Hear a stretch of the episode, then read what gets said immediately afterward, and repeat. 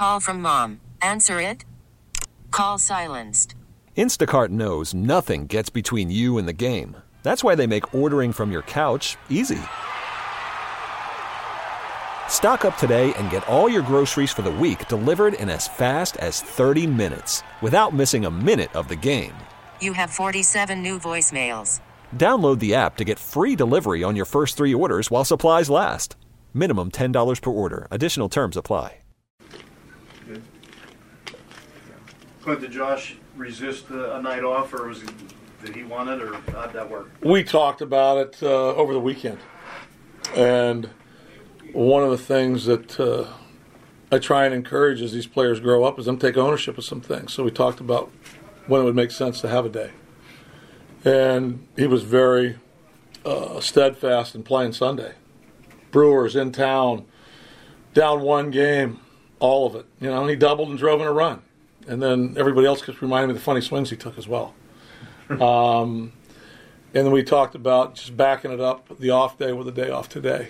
Left-handed pitcher, guy we hadn't seen, so uh, we both got to the same point. And uh, if we need him, you know, we'll use him. We'll try and pick a very healthy spot for him if we do get him involved. But it's time. He ran the bases more than anybody in the National League last year. Nobody's talked about that. Everybody talks about what he did hitting, but there's running the bases that go with it and he put a lot of work in. When you take him out of the lineup, how much does that blow up your plan for the rest of the lineup? Do you, you say now I'm just going to start from scratch and build it up or whatever, or you just sort of take him out and, and map around that? We took him out and mapped around it. Slid, slid uh, Cabrera up one spot, slid Diaz up probably one spot where he'd be and put Osuna behind him. Okay. Cabrera's four, Diaz is five, and Osuna's going to be six. When you have a, when Polanco out of the lineup, is that related at all to the, to the shoulder? Are you trying to, you know, sort of wean him back in? We have a, a regiment schedule going. He plays three days in a row max, and then is off. So he was off. He had today off, and then I told him he was going to get this day off to give him a little bit of a break as well. Turn it into a work day, uh, and then we'll reignite him tomorrow.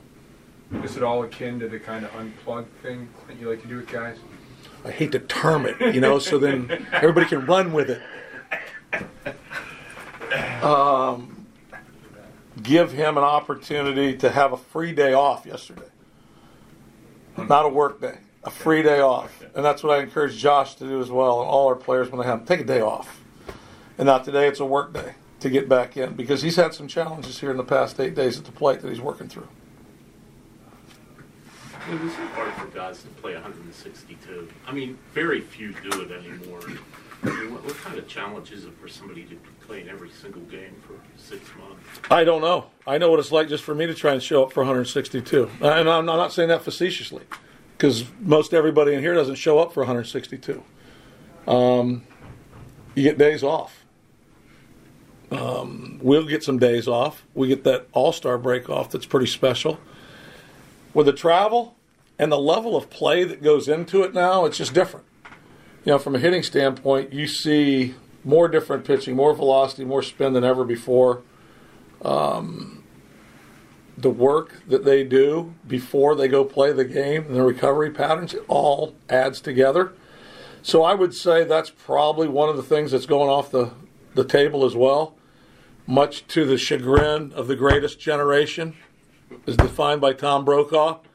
They're not happy with it. Every, everybody should be able to play 162, and I usually will spend a little time trying to explain why, and it doesn't matter because they don't like it and they're not going to ever agree with it. So, guys need some. They need to break every now and then. Did you play with anyone who played 162? Um, I believe probably close to it. Um, I can tell you this: the one time I played, I had a minor league season. I played 132 games, which was the the maximum amount of games. Um, so I played every day, and that was kind of crazy. The minor leagues, it's a little different travel than it is in the big leagues. It, they're both hard; they're just different. Um, but I'm trying to think back close. Maybe not all of them. Um, just knew of other guys, other guys that do.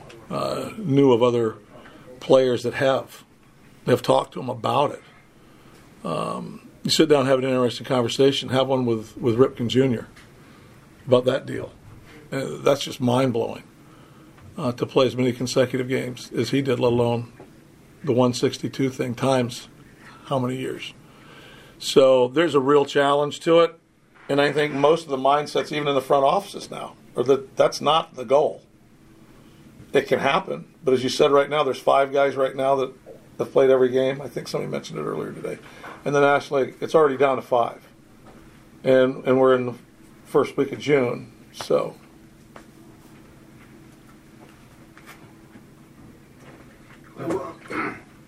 What did you see from Rolf's last start that you hope maybe he can carry over to this one? We saw first pitch strikes. We saw him able to get the fastball glove side command of the right handers. We saw him able to two seam the left handers. Uh, breaking ball, change up, both were effective. Being able to throw some secondary pitches and some offensive counts for strikes and some chase. And then how important was this off day for the bullpen in particular, considering how much they've been used on the past week? Well, it's important for them, no doubt. It's important for everybody. We played long games, and the bullpen when they're in, they're only in for two innings. The men on the field, it's important for them, probably more important than anybody. You play a five and a half hour game, and then you back it up with a Sunday game at, at 1.30. I'm just saying it's real. So it's important for everybody, it was important for those guys to have a non-throwing day, probably. So I'm in agreement there. Um, before you know it, what, 10 days down the road, we're going to have three in a week again. So you just can't figure it out.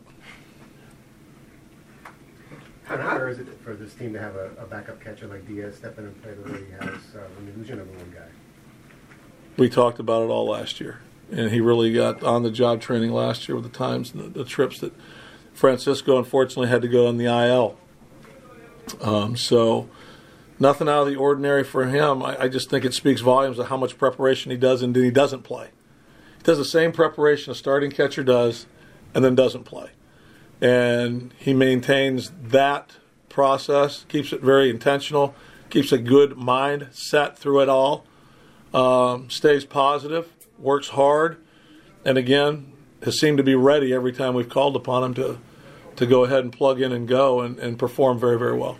Did he, have, did he have to sort of fast forward his preseason kind of preparation because of that illness? No, we gave him. I, you know, I don't. I don't know that. Only he knows that. I can't speak to that. I know we set a timetable up that we thought would be fair and inclusive, and give him reps, and give him practice time, and give him all the things that we could give him to get him ready. What have you heard about the work that Corey and Jung Ho are doing down in AAA? Uh, talk to the manager every day. Talk to Jung Ho over the, the weekend. Talk to Corey today. So there's some work being done, some good work being done. Do the numbers matter AAA? I know usually rehab assignment numbers, you guys don't get too caught up in them. Just given what he's working his way back from offensively, do you take greater interest, or is it more about the I think I take greater interest in sharing all my thoughts with Jung Ho on what I take interest in. we're watching him. We're getting him at bats. Um, we've talked about the focus, what, what we want it to be, and what we're trying to get out of it. So the one thing we've all talked about in here is more consistent contact. So that's one area. Corey's playing the outfield. He's running around. He's getting his at bats, right, left-handed pitching. Jung Ho's doing the same. So they're both making progress. What do you hear about Will Craig playing in the outfield? I haven't got an update yet. That's a call I got to make tomorrow. Um, very creative thought, Larry Broadway. We talked about it about a week ago, and the, with Bill doing what he's doing here, just see if it's something that can take place and get any traction. So I don't have any actual updates right now. After just watch some video, and I don't want to put my remarks on the video. I like to hear what the people that are watching him play have to say. Well, with the bat with him, is it to a point to where sometimes a guy just hits so well down there to where there may not be much left for him to do at that point, and just try to find a way to get him up to the next level? Well, it could be. I mean, he's not even played a half season at AAA, so that's a pretty quick question for me. Um, he's also going to see pitching as this season continues to progress that he hasn't seen before. Um, you're going to get recycled major league guys that are coming down, moving around. Um, you'll see more of that once it gets into June, July, and August. Um, there's just different challenges that show up. He's met the challenges along the way. Uh, last year, he sacrificed some average for power. Uh, got in a good place playing first base defensively, kind of like with Josh Bell. Now we've asked him to make a move to, to, to the outfield where Josh went from the outfield in. We'll see if the bat can continue to work, and that's not overwhelming for whatever reason that way. But just give him some freedom to, to move and, and some, some opportunity to work. And, you know, talk to the people you need to talk to accordingly. There could come a day where you know the bat's going to play. That's why we signed him. That's why they picked him number one was because of the bat. So as he continues to progress, we'll see how the fit is here. Does he take any grounders at third anymore? Or is, it, is he? He really has moved on from that. We've moved him on from that. You get a chance to speak to Priester yet? No, I have not. No, need to give the kids, all the kids, a little time to breathe. Um, caught up with all the, the drafts last night. Pulled all the bios today. Watched the video because you never know till who till we draft who we, who we get. And as every organization will tell you, we really like our, our first four guys.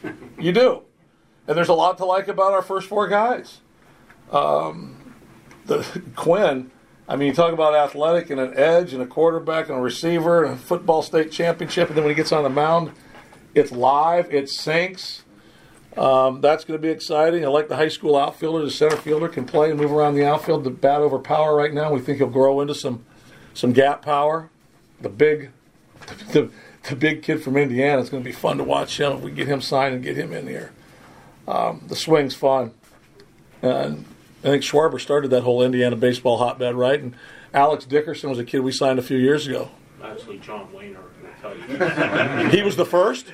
No, he went to IU. Yeah, no, but he was the first to start the hotbed. Yeah. Okay, I missed on that one. Yeah. Oh, well. And then uh, the kid from Houston, the third baseman from Houston, um, is a got a chance to be a really fun, I think, offensive player as well, and a very solid defender. So the first four picks, I, I got a kick out of watching the video and pulling them up.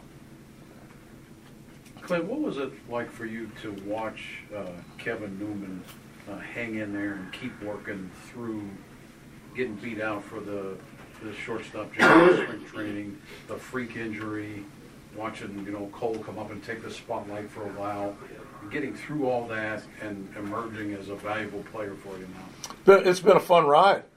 And that's been our encouragement, my personal encouragement to him all the way through. There's no end to the story. The story's being written, and you're a big part of your story being written and how you handle it and how you show up every day in the work that you do.